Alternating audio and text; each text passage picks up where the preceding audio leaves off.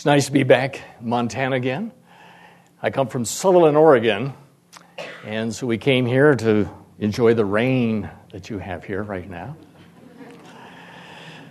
This morning, I'd like to begin with reading a verse from 2 Samuel, actually, a couple verses, verse 18. And this is kind of just a, a way to introduce, as I share for a few moments, how the Lord has led in my life and my wife's life together in life, in marriage, home, and as well as He's seen fit to lead us in ministry. But as we read these words of King David here, 2 Samuel 7 18, it says, Then King David went in and sat before the Lord and said, Who am I, O Lord God? And what is my house? That you have brought me thus far. And yet this was a small thing in your eyes, O Lord God. You have spoken also of your servant's house for a great while to come. And this is instruction for mankind, O Lord God. And what more can David say to you? For you know your servant, O Lord. Because of your promise and according to your own heart, you have brought about all this greatness to make your servant know it. Therefore, you are great, O Lord God, for there is none like you, and there is no God beside you, according to all that we have heard with our ears. A couple of months ago, I was sitting up in Alaska at the Cochrane Hills Bible Camp up on the Yukon River. And had gone up for a week to, to be the Bible speaker to the, they call them the elementary, or we tend to call them the junior age kids. And I was there with my wife, and actually my son and his family were, were there as well. And to, to minister in this way and to be in a very unique place, out truly in the middle of nowhere. We had to fly in to get there, dropped us off. There's really no leaving unless you've got a lot of gas for the boat. And as I sat there, these, these words kind of came back to my mind. Here I sit swatting a few mosquitoes, that there's, there's lots of them there. But here I am at this point in my life, looking forward to coming before uh, about 40 kids. And these are kids from the villages there. They're largely native kids, kids I've really never spoken to before. I've spoken to a lot of kids. But this is a little different cultural context than I was used to. But here I sit, and I was thankful that I could be there. I could be a part of that. It was fun, it was a huge adventure. But I believe I was there because of God's providence, God's direction, God's having his hand upon my life. And not being presumptuous to think that, even as David was not presumptuous to think, wow, here I sit. And he realized, and the only reason I'm here is because of you, O Lord God. You're the great one. And you've brought me here. You've put me here in all of this splendor. And in fact, you've made some promises as even to the future concerning me and my house, my family, and what that will be. Again, my great journey began a few years ago. And I'm only going to go back to when I was eight years old. I was in my bedroom with my brother, and I was kind of caught in a difficult situation. Uh, we'll call it sin. And I told a lie. And as my brother talked with me, he brought out some important points. Rather than just turning me over to the authorities, which would be mom and dad, he talked to me about the need to ask God's forgiveness and to trust Christ as my Savior for the forgiveness of that sin. But Gil was also a sinner, my sinfulness. Now, I didn't fully appreciate all those truths at that point, but at that time I trusted Jesus Christ as my Savior.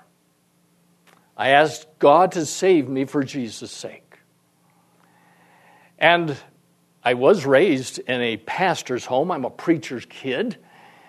And as I grew up, I was exposed to and enjoyed Sunday school, going to church, being a part of youth group, all of those things. And the wonderful thing about it, it brought some consistency to my life that otherwise was a little bit inconsistent.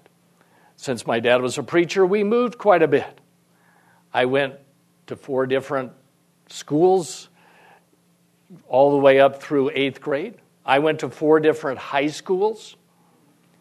And I managed to miss a lot of U.S. history. I, I'm kind of deficit there because it just never hit right because I moved so much. I never really missed the history that much at the time. But the Lord brought me up through this, grew up truly enjoying it. Thankfully, the Lord did move me at times, otherwise, I could have gotten into a lot more trouble than I did. So I kind of kept ahead of it a little bit. We would move.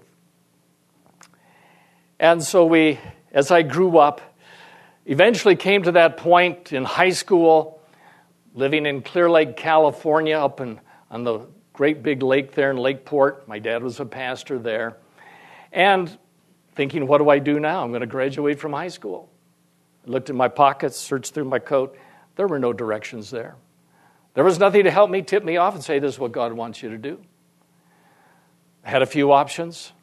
Being involved kind of vicariously in ministry all my life. It was like, oh, that's kind of a natural thing to do. And so our youth group went to one of these times when Bible colleges send their trios, their quartets, or their choirs, and everybody listens, and then their goal is they have a sign up sheet at the back. Well, I had some goals. I'd been to a Bible college there in California, and I was pretty well settled on it Western Baptist Bible College. And then all of a sudden, here's this college that comes from Portland, Oregon, and they had a fantastic trumpet trio. And so, being as sensitive and, you know, going out, I just took one of their cards, filled it out, and sent it in. All it took for me was a trumpet trio. As I look back, I think, you know, could have been a little more thoughtful about it. But you know, this is where, as we look back, we see how God works and how God guides and we're thankful for it. Because it wasn't long I was accepted in Multnomah Bible College. And so my dad would pack up and take me there and leave me. And so for the next few years, I'd go to Bible college. And in the meantime, in our Bible college, we had a yearly track day. We would go all over Portland and pass, knock on doors, pass out tracts, things of that nature. And so this track day, we'd been out passing out tracts. We came back, we're standing around waiting for lunch, and I was with a friend there. And this sweet, good looking girl walked up to us. And we're thinking, never seen her on campus before. And so her name was Debbie, and she was looking for this girl, Pat Bow. Well, we didn't know Pat Bow either, but we said, we'll help you find her. And so eventually we did find her, actually. And so when we went into lunch, we all sat down together. Well, this girl, Pat, she was attending Bible school. She happened to live off campus. But as we conversed, I don't know, I thought, wow, she's sweet, good looking girl, too. And um, so in the next few weeks, we would stand in lunch line together. It wasn't long that we had a missionary conference. And during that time, some of us guys had the good idea that, you know, we would take somebody out. And so my roommate and I, we both had a gal we wanted to take out and use his Volkswagen to go. And so I was going to invite this girl, Pat. I couldn't find her. Looked and looked and looked. Gave up. My friend invited a gal, Sally. She said no. so we polished his Volkswagen anyway just thinking something might happen. And so we're kind of running out of time. And I was on my night off from work, went up to the missionary conference, sit down, waiting for the service to start. Who sits down next to me? But this girl, Pat Bow. And so I'm thinking it's now or never, Gil. And so very quickly, ignoring whatever else was going on, I said, Hey, do you want to go out? And she said yes. And so Eventually, a year and a half later, we were married. and we're still married, actually. So we're thankful for that, uh, despite me. So the Lord directed in something that, you know, as you anticipate the mate that's going to go with you through life. I mean, when you're at Bible school, don't you look at your options? I did, you know.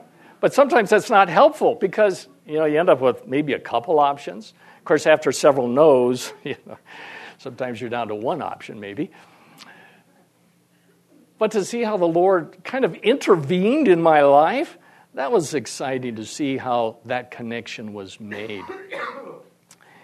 And so, as graduated from Bible college, we got married, and wasn't quite ready to go into ministry. In fact, I wasn't sure what I wanted to do in ministry. Again, there were options. I hate options at times. You know, I just wish there was that thing that says, do this, Gil, and I'll go do it.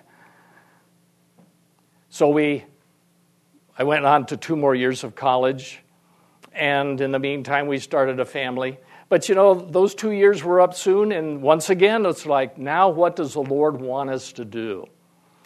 And once again, we went to a missionary conference.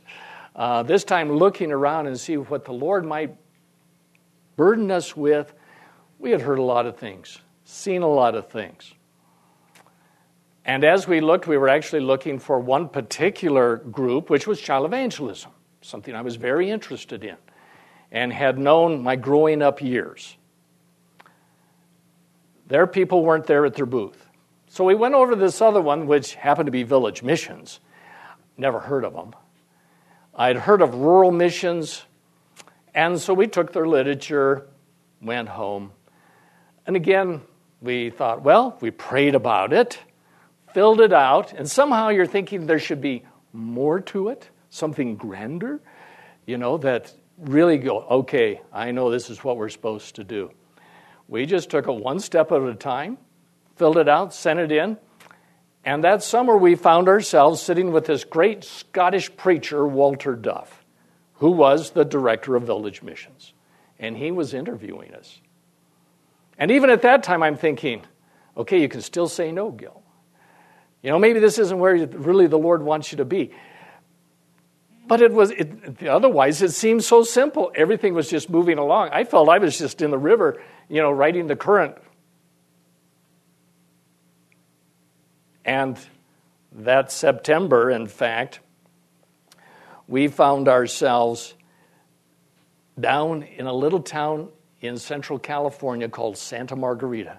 Isn't that a great name? I just love that name. I wished I was still there. Santa Margarita, California. And I went there as their pastor. Wow. Thankfully, it was only 25 people. So it was a little easy to move into. But this would be what would be the beginning of our ministry together as we would work and serve with village missions. But as we saw the Lord guiding in our lives like this, again, sometimes we just stood back and said, you know, we just have to wait and see where else the Lord leads us and how He leads and enjoy it. It is a huge adventure, to say the least. The people we met, the situations we worked with, dealt with, and the privilege we had of raising our family in a, in our case, pretty much a rural situation. And we would have four children in all. and to be able to see them grow up and thankfully trust Christ as their Savior too. Often sharing in our ministry. It was hard to see them go when they took off. We were losing people who are some of our major help. But to enjoy that together and to see how God blessed, how God directed in these things. Sometimes people share, certainly from their perspective, how God directed. And for us as individuals, it's very different. Whether it's finding where we go for training, where we find our mate, how that comes together. It is exciting if we wait on God and let Him open the doors before us. God would give us the opportunity then to minister in Santa Margarita And we still have the opportunity to go back and see the gal who was our piano player. She's only 93 now. And she still, of course, our kids are all grown up. But to go back, and she still plays the piano actually quite well. She was a fantastic piano player. But she was the matriarch of the church. But to be able to share in that and what it brings to our lives, even now, and even as we reflect on what God has done and visiting, but then we find ourselves even where we are presently. And God is still taking us down that great river, and sometimes it turns into a bit of a river of doubt because we don't know what's ahead. Because sometimes it is fairly turbulent. And we aren't quite sure where it's going to end up. Yet having that confidence that this course is God ordained. And in that sense, God has truly gone before us. And so we're following that course and be able to, to be able to trust Him in that.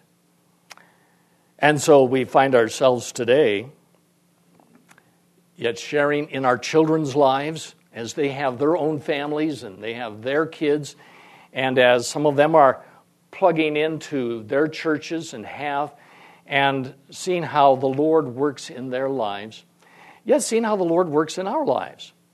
Because as we've been village missionaries, we were able to go to a place in McKenna, Washington, an old lumber town, and minister there. We went to Colorado and went up in the Continental Divide, a little place called Hot Sulphur Springs, and shared with people there. And then we were able to spend quite a bit of time back up in the San Juan Islands of Washington, there on Fidalgo Island, the Summit Park Bible Church. And to work with people, again, seeing our kids grow up through the schools and go out leave home and again, we have great relationship. In fact, the group we went to Alaska with here this summer, it really was the Alaska team from the church we used to serve 12 years ago, the Summit Park Bible Church. And so some of the kids who were now cabin counselors, one of the guys who was fueling the airplanes, these were little kids, you know, 12 years ago when we were at church. Now they're becoming mature adults to be able to rub shoulders with them in a very different way, to actually serve alongside them, and to serve alongside our son and his kids. To be thankful how the Lord has blessed and how the Lord has directed. In a sense, that's, that's my story. It's also God's story. And like David said, you know, who am I that, wow, I find myself sitting here? And I think the same thing. Who am I that I find myself here today? Or sitting there in a cabin getting ready to, to teach the kids up along the Yukon River. Or even last night, who am I to drive up to Buffalo, Montana? Anybody know where Buffalo is? All right. Yeah, up Highway 191, a ghost town of sorts. That's what they called it. Uh, and it kind of looked that way.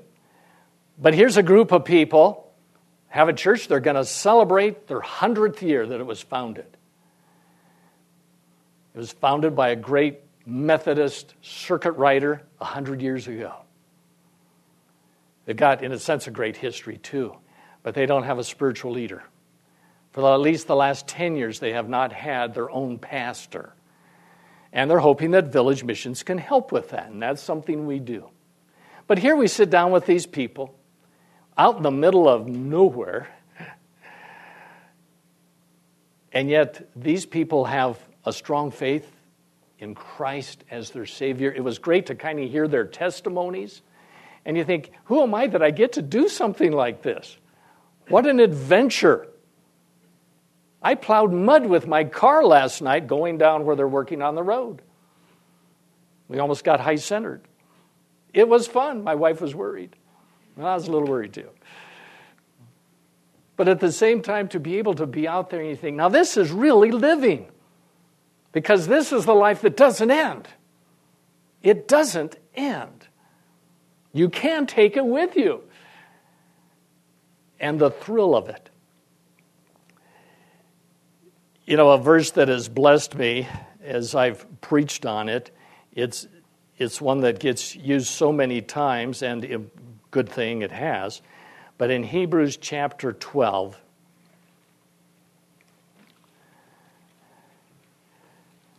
verses 1 and 2, we have an admonition here, as the author of Hebrews does, after talking about, you might say, the significant life story of the patriarchs of the Old Testament. Really, their faith. We would also say the faithfulness of God in their lives. But he says, Therefore, since we are surrounded by so great a cloud of witnesses, let us lay aside every weight and sin which clings so closely, and let us run with endurance the race that is set before us, looking to Jesus, the founder and perfecter of our faith, who for the joy that was set before him endured the cross, despising the shame, and is seated at the right hand of the throne of God. And this race, this course that God has given us. And our courses are similar, but yet they're very different. And you have the course that God's given you and the course that God's given me. And the excitement, the great adventure is to run the course, run the rapids, and to be able to see how God blesses and works us for us in our lives. And we see that there is a comparison here, and I, I, I truly am humbled in awe by this comparison. Because we're told to, to look to our race before us and to run with endurance, be faithful to it, and, and move on through it and the comparison is to the Lord Jesus Christ, who, when he came, had a race before him. And we would say, well, his race was all laid about back, back at the very beginning. Oh, and yours wasn't. It was laid out. And truly, his race going to the cross, we would say in that way, much more significant than ours. Ours would be meaningless without his. But yet it is compared to that, that we are to run like Christ ran. He truly is our example in that way. And as he was faithful to move through, whether it's his virgin birth, whether it's his life, his death, his resurrection, all of those things, we have those times in our lives, those significant things, not quite the same for sure, but nonetheless, there's the comparison. And again, it almost seems to me to be presumptuous to be compared to Christ. But that's what we're told to do. That is the significance because it isn't just what we're doing, it's the course that God has given and is working in our lives. And He has called us to move through. And therefore, truly, the glory belongs back to Him again. But that's our excitement and what we look forward to. And for my wife and I, we are so thankful for His providence in our marriage and in the ministry He's seen fit to give us. And looking forward yet to what He, he has for us in the days ahead. Let's pray together. Lord, I do thank you for what you've given to me, for your leading, your care. I look forward to, Lord, what you yet have in store. Even to that time, Lord, you see fit to take me to be in your presence. And Lord, I pray for each one of us as we sit even today in anticipation, yes, anticipating lunch and the rest of the day. But Lord, that is a part of the larger part of where you're taking us. And Lord, you're taking each one of us here. And may we anticipate it with great joy and Lord, may we move through that with, with endurance, looking unto Jesus, who is the author and the, he is the finisher of our faith. We rest in that, we revel in it, Lord, for it's ours. It comes to us via your love, your mercy, and your grace. We thank you in our Savior's name. Amen. It's great to be with you today.